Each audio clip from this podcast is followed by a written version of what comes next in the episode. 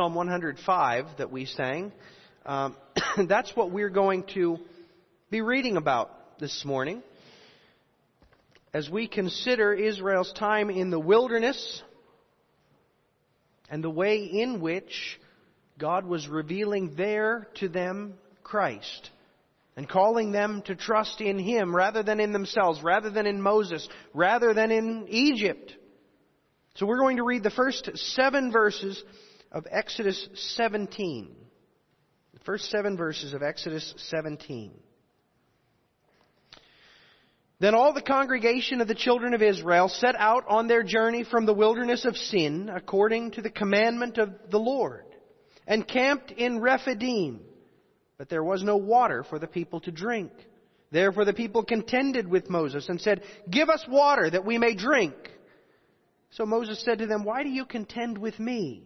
Why do you tempt the Lord?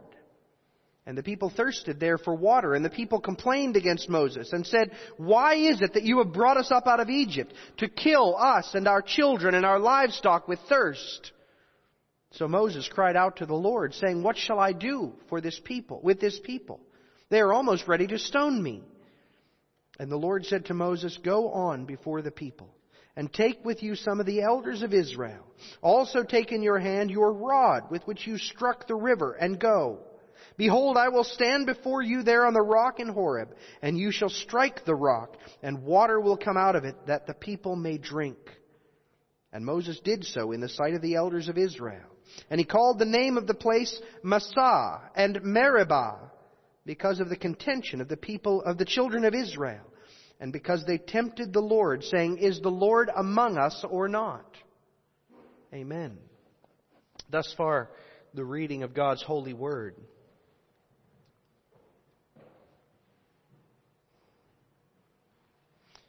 Beloved of God the Father through Christ the Son, the people of Israel seemed to have a memory that was astoundingly short and a faith that was amazingly weak. I mean, just look at our text for this morning.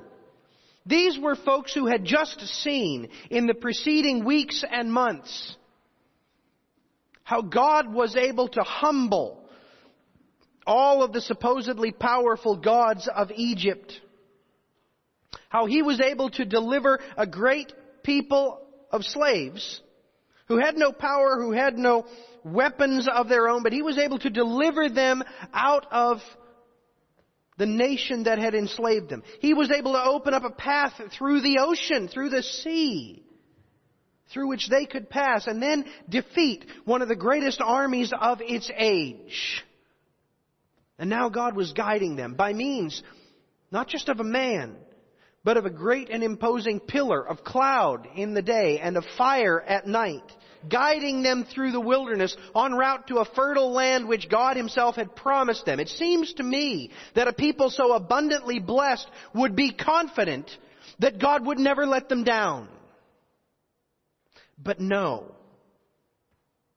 Instead, we find them complaining, grumbling, contending against the man whom God had set over them. Rather than gratitude, they made demands. Rather than sing praise, they grumbled. We shake our heads in wonder that they could be so hard-hearted. But are we so very different? we too are surrounded by evidence of God's power and God's grace. We should have no doubt, after all the prayers that He has answered, after all of the lives that He has changed, we should have no doubt that God is working all things for our good. Nonetheless, how often we complain about the circumstances we face and fear what the future might hold and doubt the promises of God. We should know better. But no. However, despite the contentious complaints of his people, God loves them, loves us. And so great is His grace that He uses even the complaints of His people to reveal His grace. And that's what we see in our text this morning. Israel's contentious complaints end up revealing the grace of Christ. Israel's contentious complaints reveal the grace of Christ. However, what we see at the beginning is not that revealing, but rather their grumbling. And so the first point that we examine this morning is the faithless contention of a thirsty people. The faithless contention of a thirsty people. That's what we see first. Let's take just a moment to get caught up on the exodus of Israel. Last time, we saw how Israel was instructed to prepare in chapter 13 for the night of Passover. Since that time, Egypt's firstborn have died, all of them. And the people of Israel were begged to leave that land. They were enriched by their neighbors as they did so, but they were told with no uncertain terms, please leave.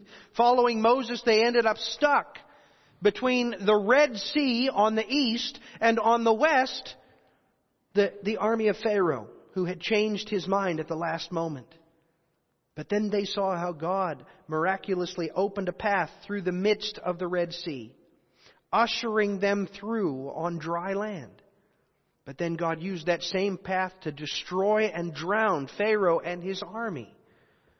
And so the people rejoiced. Since then, they had been guided through the wilderness, following Moses in hiking from oasis to oasis in this wilderness land, as Moses followed the pillar of fire and cloud. It's not been an entirely smooth journey. Shortly after coming through the Red Sea, their song of praise having barely finished being proclaimed, the people began to grumble. There was no water. When they found water, it was bitter waters. It was completely undrinkable. But Moses prayed. And God showed him how to make that bitter water sweet. All was well for a little time. They enjoyed the beauty of the oasis at Elim with its 70 palm trees and its springs of water. But then entering the wilderness of sin, which by the way doesn't mean sin as in doing something bad, but sin as in Sinai. As they entered into the wilderness of sin, they grumbled more because there was no food. They were hungry.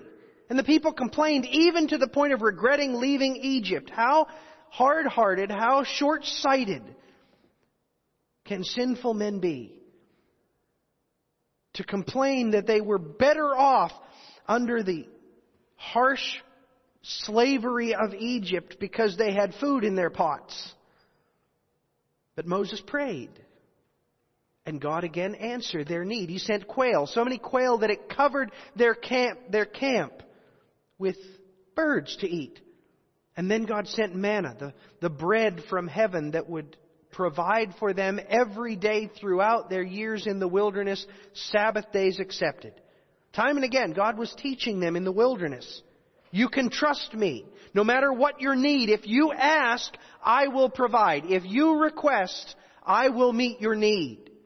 And so the journey brings them to a place called Rephidim, basically the last stop before they get to Mount Sinai. But having arrived at Rephidim, the people are dismayed to find there's no water. Now folks understand, this isn't a small problem.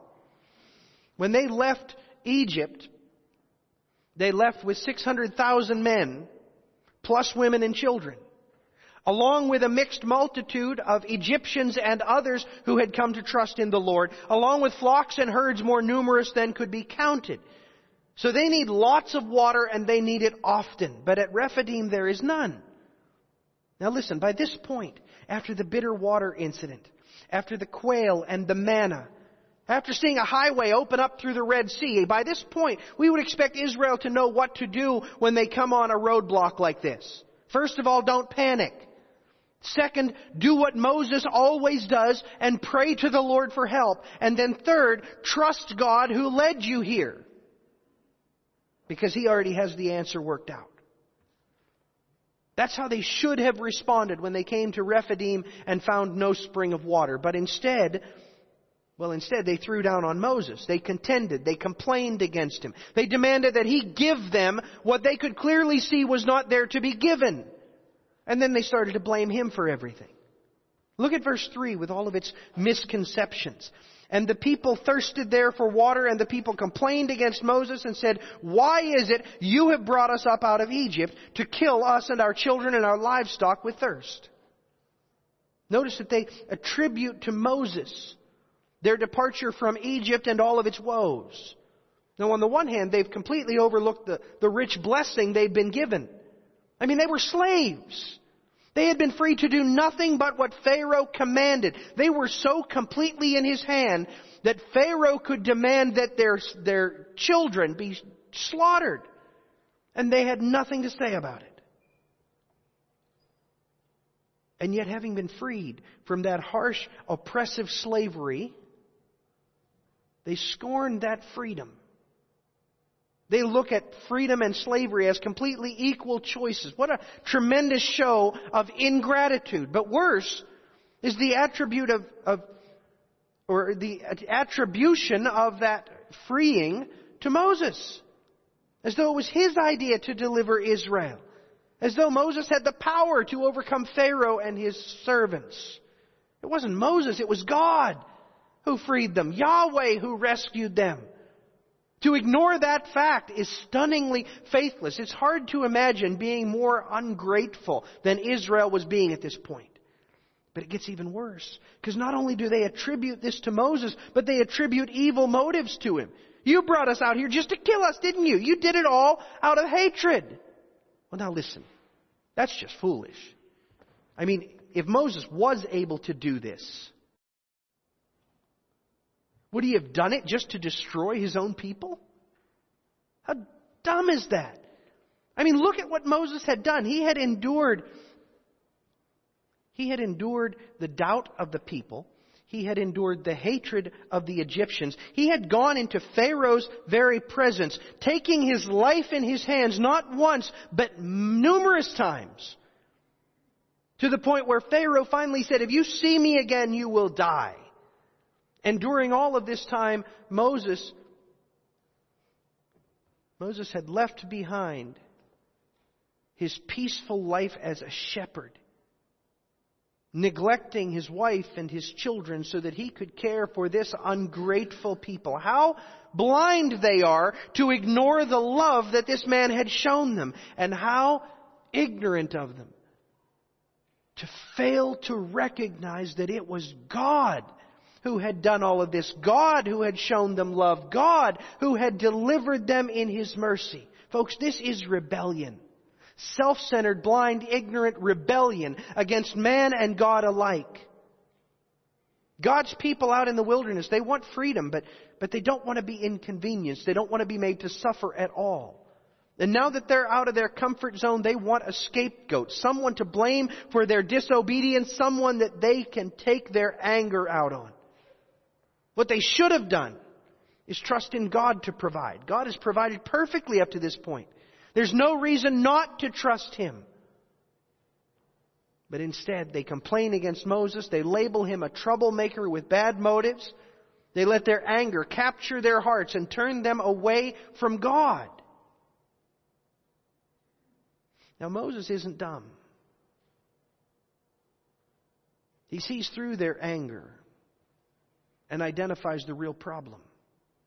Already back in verse 2, he says, Why do you contend with me? Why do you tempt or test the Lord? You see, that is what they were really doing. They're complaining about Moses, but what they're really doing is complaining against the Lord.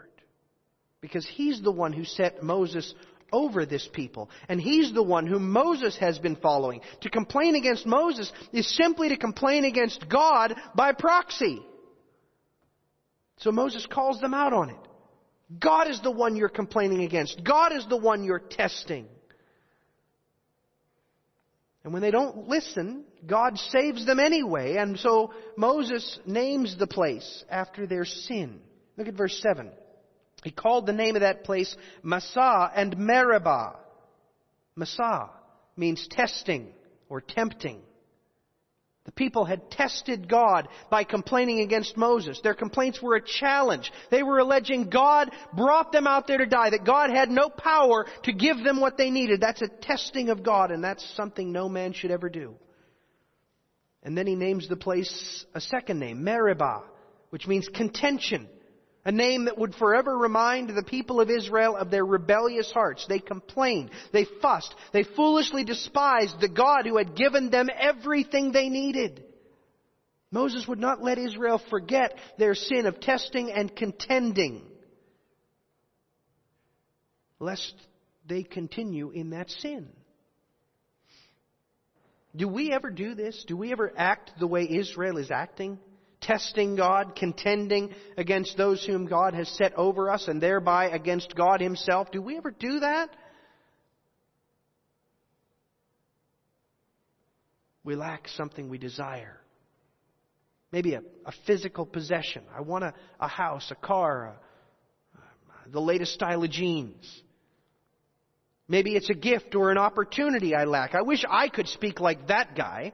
Why can't I have her talent? I'm so ugly compared to her. I wish I had that guy's strength. No one ever offers me that kind of job. I have, I have terrible luck.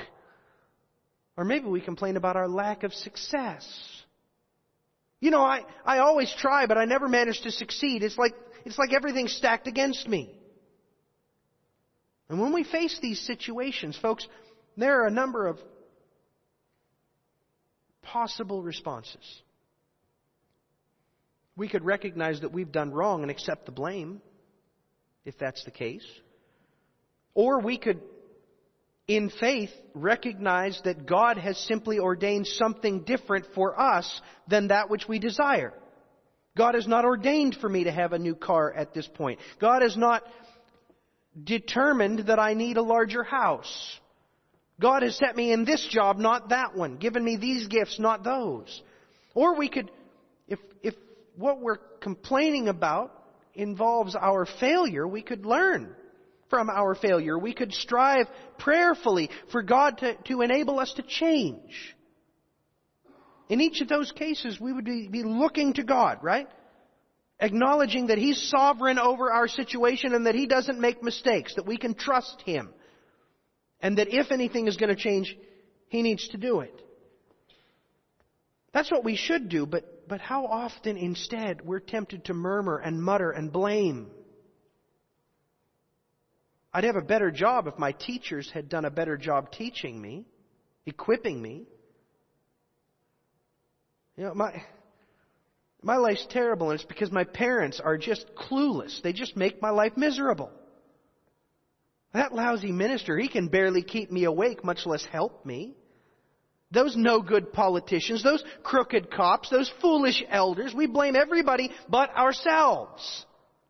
Focusing our wrath on the people over us, the people whose labors did not prepare us, the people who, who didn't give us the opportunities we desire. But folks, when we do that, we're complaining against God. He's the one who gave you those parents. He's the one who set those teachers over you. He's the one who put those politicians in office. He's doing it for our good. Perhaps to bless us in a way that we refuse to see. Perhaps to chastise us for the sins that we've embraced. But when we complain about them, it is God whom we are complaining against. It is our unbelief that we're revealing. We're, we're revealing that we don't really trust God after all. We think we could do a better job. Just give us a day on the throne. Folks, such contending against God, even by proxy, even when we're complaining against people whom He has set over us, it's faithless. And it reveals a spiritual thirst. You see, those who are spiritually strong, spiritually healthy, they don't complain, they don't murmur. Instead, in every circumstance, they rejoice that God is on the throne and that His will is being done. Think of Paul in Philippians. He's under house arrest. He's potentially facing the death penalty when he comes before Caesar. There are people out there who, mind-blowingly, are preaching the gospel simply in order to increase Paul's discomfort, Paul's persecution. Humanly speaking, he had every reason to complain, but instead he rejoices and he rejoices and he rejoices all the more because he sees that God is working in this situation. His chains have strengthened the conviction of others. The gospel is being proclaimed even by some people who have poor motives. Others are, are being strengthened, empowered, built up because they see that being imprisoned is not the worst thing that could happen to you. Even in prison, Paul rejoices because he has faith in God. Brothers and sisters, when we complain, when we mutter, when we grumble, we show that we lack confidence that God is able to turn all things for our good. That we lack faith that God is strong enough or good enough or loving enough. The solution, the only solution, is not to complain, it's not to grumble, it's not to riot. It's Christ. Christ alone can fill us with God's love. Christ alone can convince us that God is strong enough and good enough to fix this. Christ alone can cause us to be content even when the situation seems horrific. He is the one who led Paul to be confident in Philippians. It's because of Christ that Paul could say, I know how to be abased and I know how to abound. Everywhere and in all things I have learned both to be full and to be hungry, both to abound and to suffer need. I can do all things through Christ who strengthens me. Apart from Christ, we are absolutely guaranteed to be miserable. Thirsting for we know not what. But in Christ our thirst is quenched and we rejoice confident in God and in His grace. Folks, we must trust in Christ. We must. There's no other way to be content, no other way to be confident, no matter the situation. We must trust in Christ. Rejecting the faithless contention of a thirsty people. And when we do put our trust in Christ, rich is our blessing.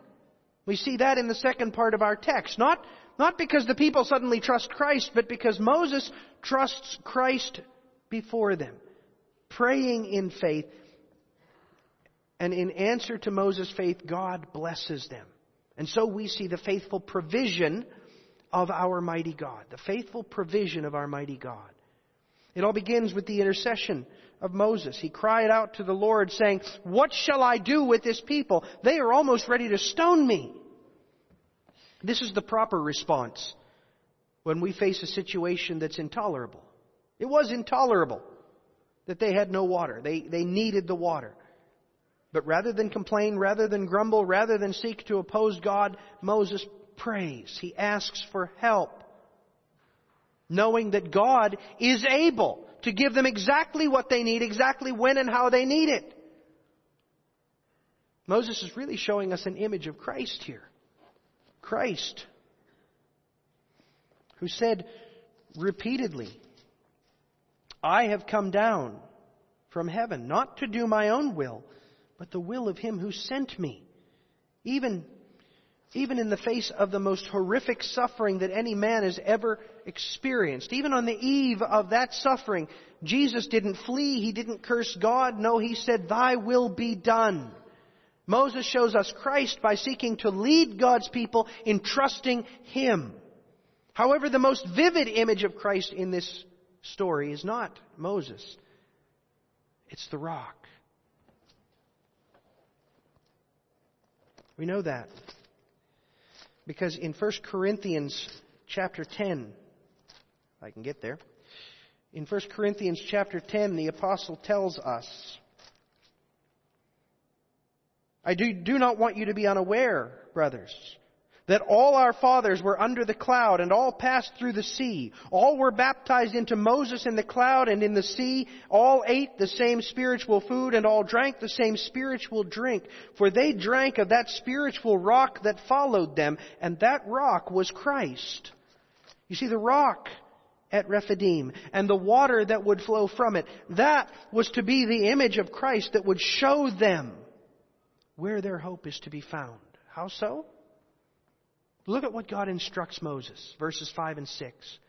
Moses is to go before the people. He's to lead them, to guide them in trusting the Lord, in following His commands. Because God's going to command something that makes no sense. But He's going to show them we don't trust in our own logic, we don't trust in our own wisdom, we don't even trust in what we see science. We trust in God. Our own eyes deceive us. Our own hearts lead us astray, but God never leads us in the wrong way. With him, Moses must take two things, the elders and the rod. The elders to witness. All the people wouldn't be able to see what Moses was doing. So the elders would bear witness that there was no trickery involved. And the rod. Moses' rod, well, it was a shepherd's rod, normally used to guide the sheep, to discipline them when they were doing wrong, to drive off that which would harm the sheep. But Moses had used that rod in a spectacular way at God's command to inaugurate the curses against Egypt. It was with the rod that he struck the river and it turned to blood and all the fresh water of Egypt turned to blood. That rod had become a symbol of judgment, a symbol of God's wrath. But now, Moses would take that rod and at God's command, that instrument that brought death to Egypt would bring life to Israel. That instrument that had polluted the waters they needed to live in Egypt now would bring forth the waters they need to live for Israel. Recognize this command is a test for Moses. The people are grumbling louder and louder, ready to kill Moses. When he says they're almost ready to stone me, the way that he says that in Hebrew indicates that he's not in doubt. They are about to do it. It's imminent. And God calls him to do something that, as I said, makes no sense on the face of it. Hitting the rock with a rod, hitting stone with a stick, that's not going to help anything. Unless God does it. Moses trusts him, does as he's commanded, a show of faith. But also a call to faith for God's people. They need that water desperately. You can live without food for like three weeks. You can live without shelter in a place like the wilderness of sin for longer than that even. But you can only live without water for an average of three days. Israel desperately needs this water. And God is the only one who can give it. Listen, there are a number of really great lessons wrapped up in this text text. The fact that, that God goes before us, preparing the way. The fact that the elders are to take the lead in showing the people how to, to serve the Lord. The fact that God never neglects the needs of His people. All of those are excellent lessons, but they are not the main lesson here. The heart of what God wants us to see in these first seven verses of Exodus 17 is that God provides faithfully for our deepest thirst. Not just the thirst of our bodies. In John 4, Jesus meets a woman outside of the Samaritan city of Sychar. His disciples have gone to get food. She comes out in the middle of the day to get water, which is unusual. Tells you that there's something wrong with this woman. Jesus does the unthinkable. Normally a man wouldn't speak to a woman that he didn't know, much less a Jewish man speaking to a Samaritan woman, but he looks at her, he says, can you draw me some water from the well? And she's dumbfounded. You, a Jewish man, ask me, a Samaritan woman, to get you water? Won't it be unclean in your eyes? She's a little offended. But Jesus says to her, If you knew the gift of God, and who it is who says to you, Give me a drink, you would have asked him, and he would have given you living water. And she says, Living water? Our father Jacob gave us this well. This is good water. What water is it that you're going to give us? What, what is this water? And Jesus says, Whoever drinks of this water from the well will thirst again. But whoever drinks of the water that I shall give him will never thirst. But the water that I shall give him will become in him a fountain of water springing up into everlasting life. You see, that is what we really are thirsting. All men are really thirsting. Israel thought that what they really needed most was water from a spring. But their true need was for Christ. Their true need was a thirst of the soul for a restored relationship with God, for a renewed relationship that would allow them to trust no matter what happened, no matter what the circumstance, no matter what they faced. At Rephidim, God shows them He will quench the thirst of all of those who trust in Him. Moses obeys the command. He strikes the rock. The water pours forth. The people drink the water that God supplies, quenching the thirst of their bodies. But for those given eyes to see truly, they see more. Because in that water pouring forth so improbably from the rock, they see the faithfulness of God who provides for the thirst of His people. They see the power of God that can meet their every need perfectly. They see the life of God poured forth for those who trust Him. In that water pouring out of the rock, those with eyes to see saw Christ. Christ who refreshes both body and soul. Christ who gives life to the soul of those who trust Him. They saw Christ and they praised God anew trusting Him in a way they never had for every need they ever would have. And for those who only saw water, well, they continued to complain. They continued to test God, and their bodies littered the wilderness where they fell in unbelief. You see, that's the choice before us. We all need the same water that Israel needed. Water that quenches the body, sure. But we need the living water of Christ that quenches the soul. Apart from that water, we have no hope, no help, none at all.